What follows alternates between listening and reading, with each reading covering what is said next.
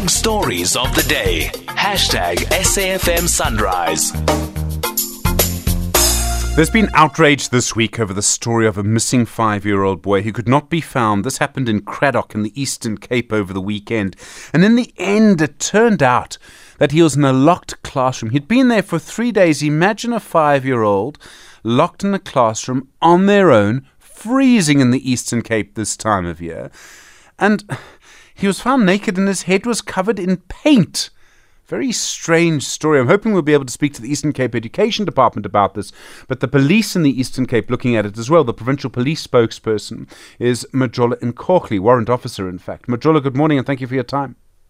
Good morning, Shane. How are you? I'm well, thank you. I know this happened uh, several days ago. The boy was found, I think, on Sunday. You've had several days to investigate. What do we know so far in your investigation? Uh, Actually, just to correct you, the, the child was found on Monday morning, not on Sunday. Um, the matter came to our attention on Friday, the, where the, the, there was a, um, an inquiry that was open on Friday of a missing child, five-year-old boy, and then immediately our the search resumed, and um, and then a few days later, that is on it was on a Monday morning, uh, police were informed that uh, the child was later found under dubious circumstances, which are currently under investigation. It is alleged that the child was locked inside the classroom. Then, after that, as soon as he was found, he was then airlifted to hospital in Gqeberha.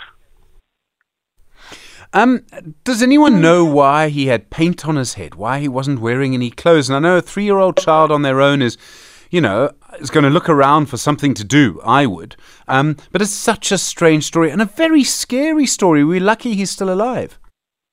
Unfortunately, for now, I'm not in a position to uh, to discuss the circumstances around on how he was found and and other issues regarding to this because remember this matter is still under investigation.